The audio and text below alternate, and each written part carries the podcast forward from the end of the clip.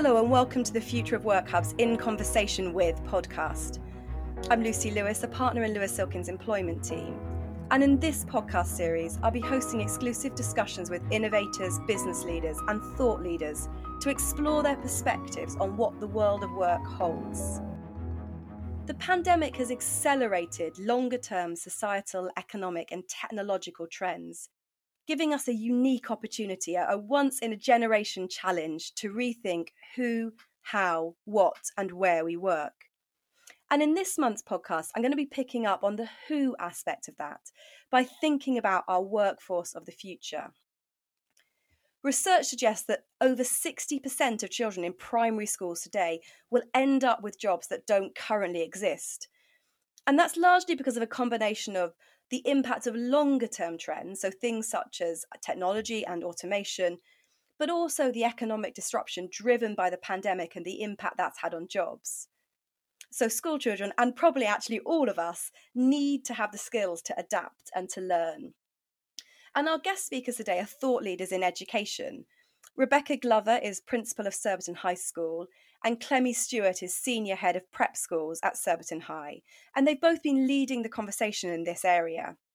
Rebecca and Clemmy presented a fascinating TED talk last year asking whether parenting approaches need to change to better prepare our children for the future. So, welcome to the podcast series, Clemmy and Rebecca. Thanks for having us. Thank you.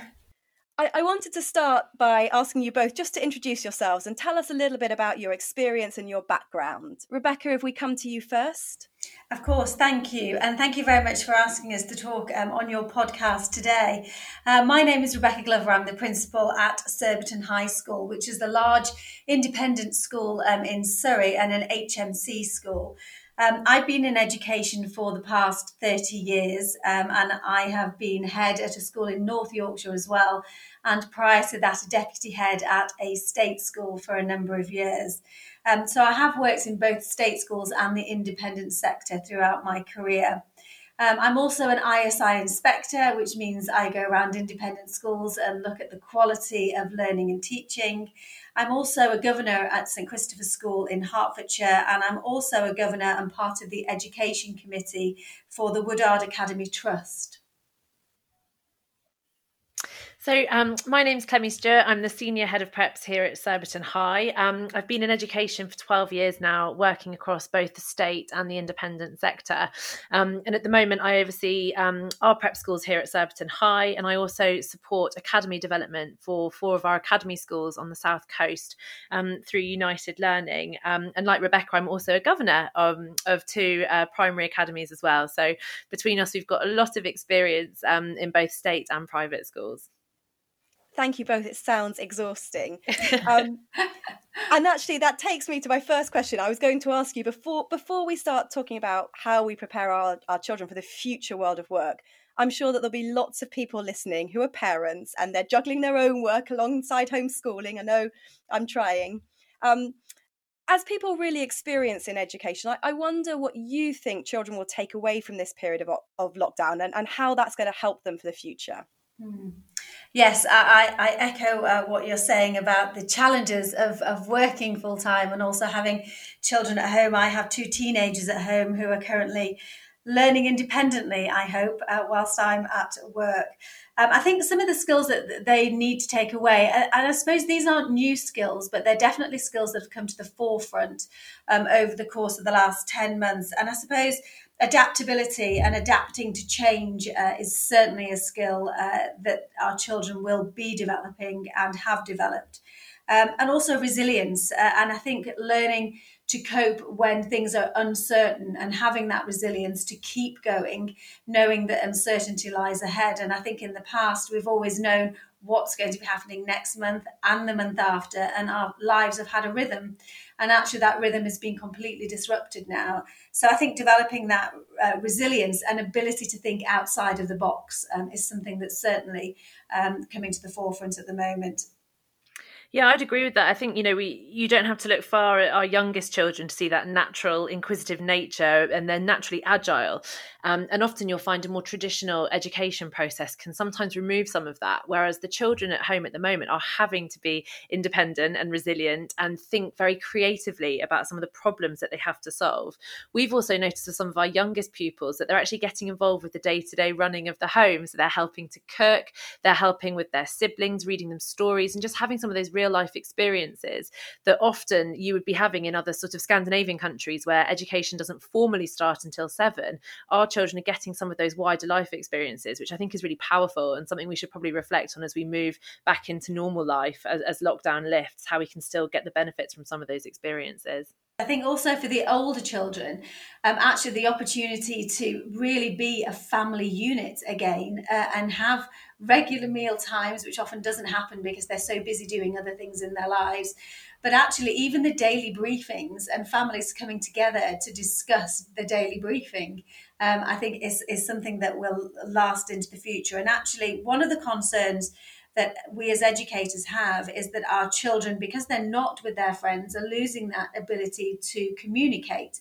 But actually, I'm finding in my own household and in discussion in discussion with other parents across the school that they're actually having much more in-depth conversations with their children because they have the opportunity to do that, which in the past we haven't because we've always filled every moment of our busy lives. So I think having those opportunities and having those created for us is something that hopefully will continue into the future. I think that's a, really valid point. The other thing I think we've also noticed is the children are seeing their parents at work, um, which I think is really powerful. Um, and at the, the risk of um, sort of gendering the conversation, I think for our girls, particularly, to see both mum and dad and how they contribute to their work and how they manage that is such a powerful role modeling experience for them. I think that's actually really quite exciting.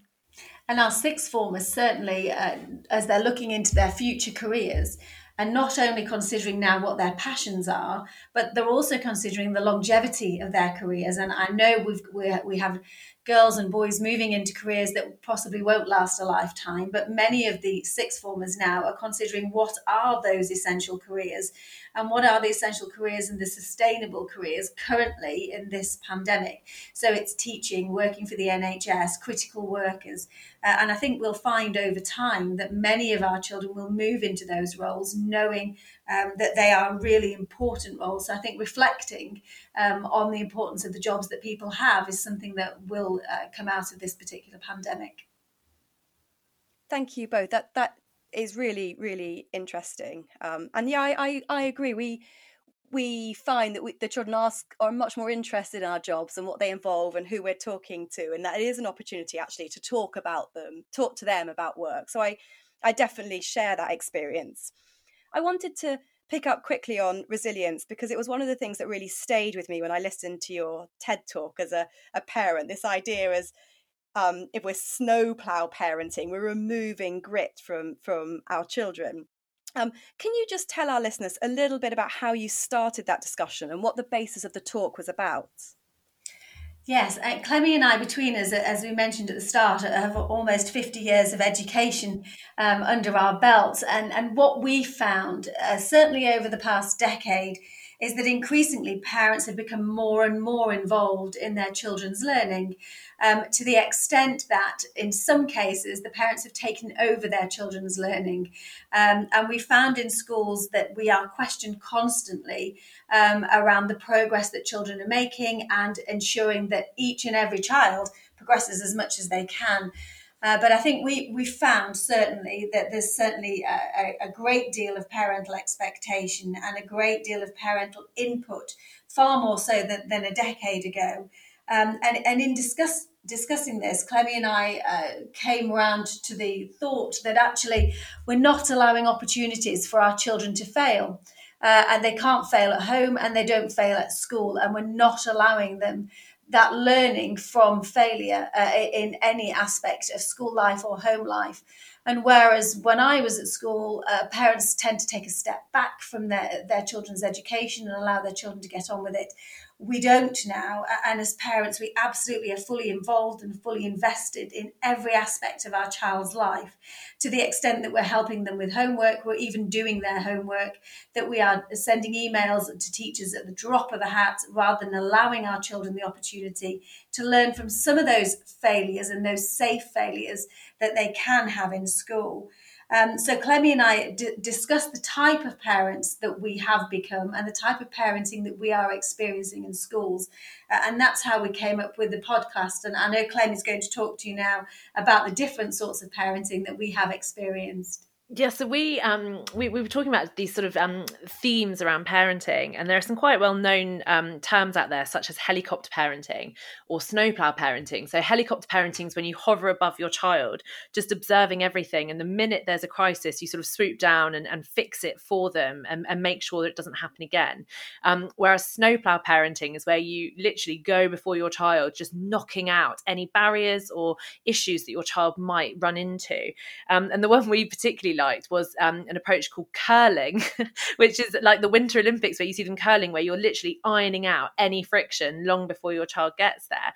And as Rebecca said, all of those things, whilst they're done from a place of deep rooted love um, and nurture and wanting to care for your child, you are in fact actually just preventing them from experiencing those little failures and those little barriers um, that they need to have as part of their formative experiences of life. Um, and so we were talking about these different approaches and how frustrating they were and sort of jokingly said we need to invent our own which is how trampoline parenting came about because what we realized is we if we could design the perfect parent if there ever was such a thing it would be one that just keeps bouncing their child up. So they go up they have some freedom they have some independence then they'll fall and something will go wrong and they'll drop and you're still there and you wrap around them and you nurture them back up and then you spring them into the air and off they go again. And every bit of learning they do comes from that constant bouncing up experiencing new things but you never leave them you're still there to support them but they increasingly bounce further and higher away from you with the idea that they become fully independent resilient adults who can go into life and make the very most of the opportunities available to them and I think we feel it's the school's job to provide those opportunities in a safe environment for children to feel those slight stresses that you get from failures. So, putting children into what we would call the pit. So, giving them problems that they can't necessarily solve straight away or they have to solve as part of a team and really getting to the core of not being able to do some things so that they can learn from those little type those little stresses of failure so that when they experience failure again in the future they have the toolkit to cope with that failure one of the best analogies I think that we discussed when we wrote our TED talk, which now seems more pertinent than ever, was almost developing a vaccination um, against sort of the negative impact of failure. So if we give them little doses of failure, quite often they then become really comfortable with it, and you do start to hear children say, "Oh, it's fine, it's just a mistake. That's how we learn," and they become increasingly confident with it. So when they do then hit a big failure later in their life, like not getting a job they wanted or a breakdown of a relationship, they've got that vaccination to fall back on to know that they can rise again as a result of a failure. And one of the interesting outcomes of this pandemic, and one of the frightening outcomes of this pandemic, is that children's well-being and the issues that we're having uh, with some of the well-being of our, our girls and boys in school is now we have fourfold the number of really serious uh, mental well-being issues that are coming to the forefront. And that's because our children and the children that we're raising have such high expectations of themselves to have everything perfect that actually, when things aren't perfect, uh, they can't cope with it. So I, I, think we need to provide, and, and this really does reflect on the TED talk that, that we did 12 months ago, and it's really been brought to the forefront. We absolutely need to provide our children with the toolkit to cope with things changing, with that resilience that we talked about previously, and to cope with failure so that they can manage themselves through any pandemic um, or, or any disappointment that comes their way. Thank you both. It's really fascinating. And I love the visual imagery around trampoline parenting. I think it's something as a parent to really aspire to. I, I, I really enjoyed the TED talk. If I turn for a second to look ahead slightly. So we look at the workforce of the future. And in our last podcast, we spoke to Peter Cheese, who you'll know is the chief executive of the CIPD, and he talked about the importance of lifelong learning, of bringing education and colleges closer to business. Um, so you enable people to develop skills throughout their lifetime. And We know from the World Economic Forum that they've produced this report and they talk about the top 10 skills for 2025. So things like analytical thinking, um, innovation, resilience, creativity, problem solving. And one of the things I think was really interesting that you talked about earlier was preparing children for this idea of having many careers, not just one career. What do you think are the most important tools for children that are going to be stepping out to drive that workforce of the future? Yes, I think schools are still very heavily uh, based on a traditional curriculum. Um, and I think we need to move away uh, from that traditional curriculum. And that's what we are doing here at Surbiton High School. And Clemmy will talk about that in a moment. But I think there are, there are four areas that we need to be preparing our children for uh, for the future. The first is problem solving. The second is self management. Uh, the third is being able to work with people. And the fourth is being able to use technology and the development of technology. And by problem solving, uh, I'm talking about uh, allowing our children uh, the opportunity to learn to become analytical thinkers, to become innovators, to become complex problem solvers, and critical thinkers, as you mentioned. With regards to self management, we're looking at resilience, stress tolerance, making our children flexible, uh, and allowing them to be able to adapt to new situations. I think working with people is an absolute key uh, for schools, a key priority for schools. Um, and we need to allow our children to be able to actively listen um, to other people and uh, look at their own learning strategies, but also looking at their own leadership and their own social influence as an individual. And then finally, with the technology and the use of development of technology, we need to make sure that our children are going out into the workplace with all the tools that they need uh, technology wise, but also the opportunity um, to uh, be able to move technology forward for themselves so that they're not afraid of anything that might come down the line in six months' time, 12 months' time. Um, so they have the ability and opportunity to use the technologies that are going to be out there in the future. Absolutely, and I think you know, as Rebecca said, you know, at Surbiton High, we've thought really um, strategically about this, and we've been using a program now for several years um, called Developing Learning Habits, um, and it's a fantastic piece of work that came out of some research that was done into the millennial graduate. Um, and what it's perceived they struggle with in the world of work and also the world of further and higher education, um, and therefore tracking back and considering how schools can actually teach some of those core skills that Rebecca was referring to. Um, so things around managing distractions, developing perseverance, capitalizing on the resources available to you, so that when you are in that world of work or that world of further education, and you don't have that heavily scaffolded approach you find in schools, the children can start to reflect on, well, I know how to persevere, I know what um, I know what I can do, but I also know what to do when I don't know what to do, and using some of those core skills. And we teach that right the way through the children's education here. Um, it was a project that we started with our oldest children up at the high school, but in fact, the um, year group who are most able at doing it naturally are indeed in reception. Um, and so what we find is we've got children who can talk about the process of learning and talk about the process of problem solving with a very, very clear narrative around it, which they can then pull upon when they go into this world that's slightly more uncertain. I think Rebecca's absolutely right. You know, for some children, yes, they will still follow that very traditional trajectory of university, teacher training, or, or um, medical training, or becoming a lawyer, whatever it might be. But that's becoming a smaller minority. And in fact, many of our children will do some work in business and they might move across to a different sector and they might be entrepreneurs or intrapreneurs. And so, what we also have to make sure we do is give children that real life context for those experiences. So, we have an entrepreneur in residence who leads social enterprise projects right down from our A level girls into reception um, so that our children know how to scale a project, build a prototype, manage a budget, um, negotiate with their friends when they don't agree on the same concept. And we keep giving them those real life experiences so that when they do go into um, that their futures, they're able to pull upon those experiences in that context. Thank you. That's really, really fascinating. Do, do you think that's a model that can be applied more generally to the education system, or is it just too big a monolith to move? I don't think it's too big a monolith. And I think if ever there was an opportunity to have these conversations, it is now. Um, there's been some fantastic discussion around what is the purpose of education. You know, we, we've been in this situation for nearly a year now. So, actually, what parts of traditional education have we missed and have we really had to pull upon? And actually, where have we been innovative and where has that brought benefit to the children rather than a negative outcome? Um, I think there's some fantastic work around the apprenticeships and T levels um, and, and just looking at different approaches of education. And I think you, you need to start with that really fundamental fundamental discussion about what is it our children need to be able to do and broaden the discussion base away from just educationalists who absolutely need to be part of the conversation, but also to um, the world of business, to all of these different um, stakeholders so that the, the, the sort of nationwide approach that really understands who we need in our workforce and how we can bring out the best in them. And as Clemmy says, I think now is the most perfect opportunity to look at what is happening in schools and make it fit for the next uh, for the 21st, 22nd century. It would be easy when schools open again to fall right back into what we've always done in the past.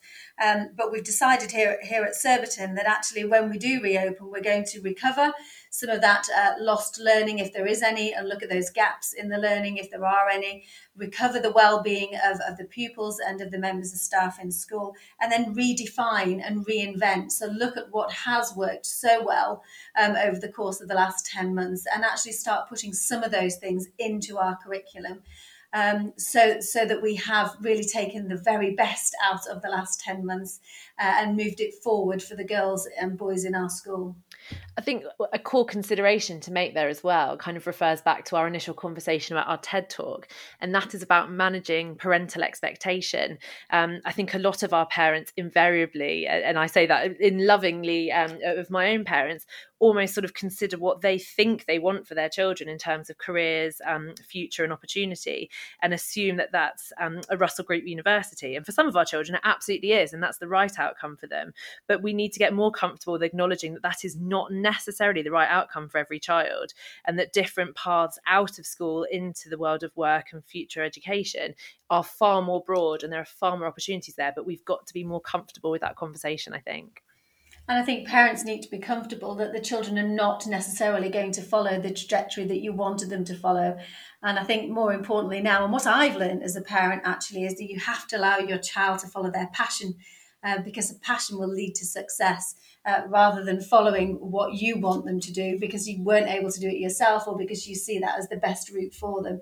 It's really allowing your child to, to flourish um, in the knowledge that you are guiding and supporting them, but you're not directing them in, in a way that you want them to go, but in a way that they want to go.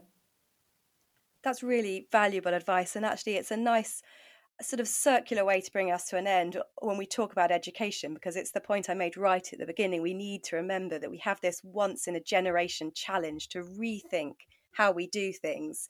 Um, but before I let you go, I've got one question that I ask all the guests on this podcast series. And I was wondering what each of you personally think will be the biggest and most radical change for the future of work that will take forward with us out of this pandemic. I hope uh, that it's linked to uh, the way in which we assess uh, children. I, I, think we need to look radically at the GCSEs and A levels and the terminal examinations that the children take um, and given the last two years, the children are not able to take those terminal exams. What impact has that had? And what difference does it really make by not doing exams? So I'd like to see a complete overhaul of how we assess um, our children. Are we assessing the right things? Do we do it in the right way? Or are there other opportunities that we could explore uh, as a consequence of what's happened over the past 10 months and certainly two years worth of GCSEs and A levels? Yeah, I would absolutely agree with that. And I think we also have to look at ourselves not only as a school who educate these young people and are therefore changing our practices to bring out the very best for them, but we are also a big employer of these young people who are going to be coming and working for us. And we now know that they want something really quite different.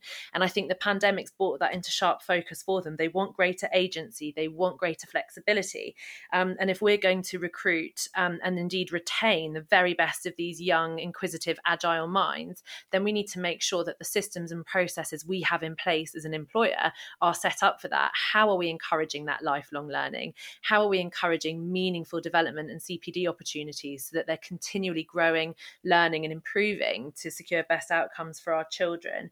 How are we supporting flexible working? How are we supporting opportunities of sharing best practice across sector and indeed across industry? Um, and I think it's one thing teaching children how to do that, but then we've got to ensure that we're prepared for those graduates to come in and shine within our workplace. That's a really good point. Thank you both so much. It's been a fascinating discussion. Um, if any of our listeners would like to find out any more about our discussion, I'd encourage you to go to www.trampolineparenting.co.uk. You can listen to the um, the TED Talk that Rebecca and Clemmy have talked about. You can also follow Clemmy on Twitter at C and Rebecca at Principal SHS. Thank you both. Thank you Thank so you. much.